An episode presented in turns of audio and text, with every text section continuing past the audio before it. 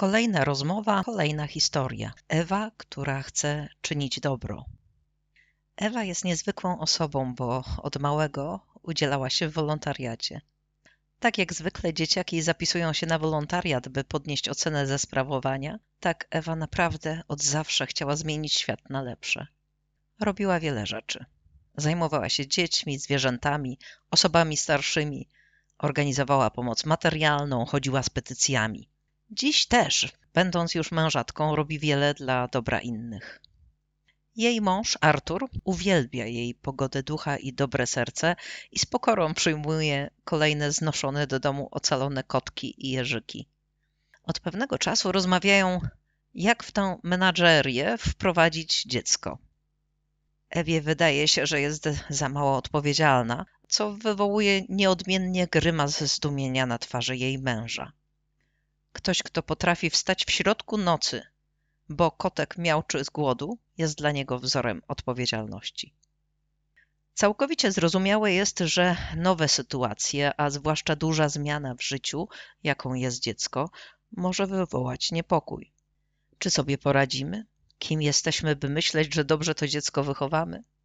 Jeszcze większe wątpliwości mogą mieć osoby takie jak Ewa, które miały okazję zajmować się cudzymi dziećmi i doświadczyć na własnej skórze problemów z tym związanych. Dlatego kluczowe jest pytanie, czy warto, a nie czy damy radę, bo wszystkiego da się nauczyć. Desmond Morris, biolog, w książce Zrozumieć niemowlę opisuje mechanizmy odpowiedzialne za opiekę nad niemowlęciem. Uświadamia nam, że inaczej reagujemy na dzieci cudze i własne.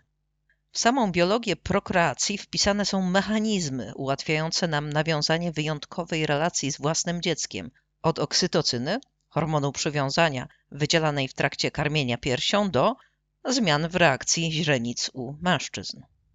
Morris opisał eksperyment, w którym rejestrowano reakcje emocjonalne na niemowlęta, analizując źrenice, które rozszerzają się nam, gdy widzimy coś wzbudzającego pozytywne emocje.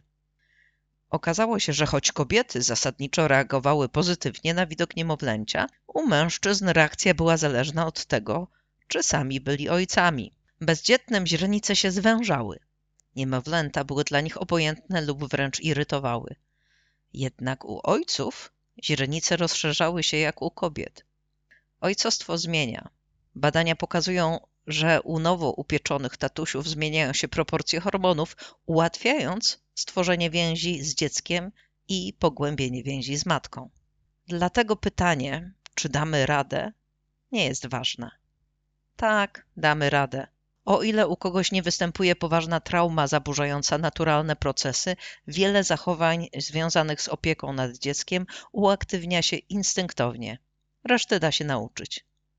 Najważniejsze jest, że jeśli kieruje nami, tak jak Ewą, pragnienie zmieniania świata na lepsze, dzieci są najbardziej trwałym sposobem dokonania tej pozytywnej zmiany.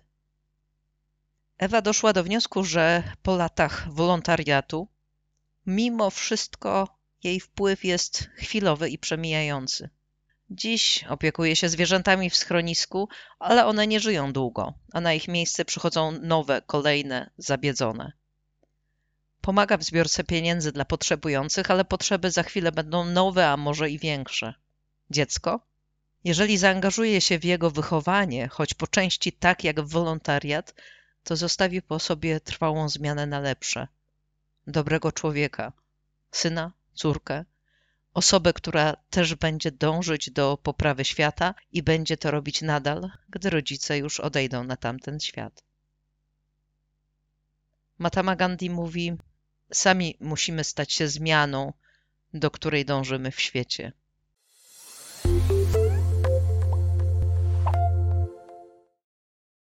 Projekt dofinansowany w konkursie Ministra Rodziny i Polityki Społecznej Po pierwsze Rodzina na rok 2021. Całkowita wartość zadania 300 tysięcy złotych, wartość finansowania 300 tysięcy złotych.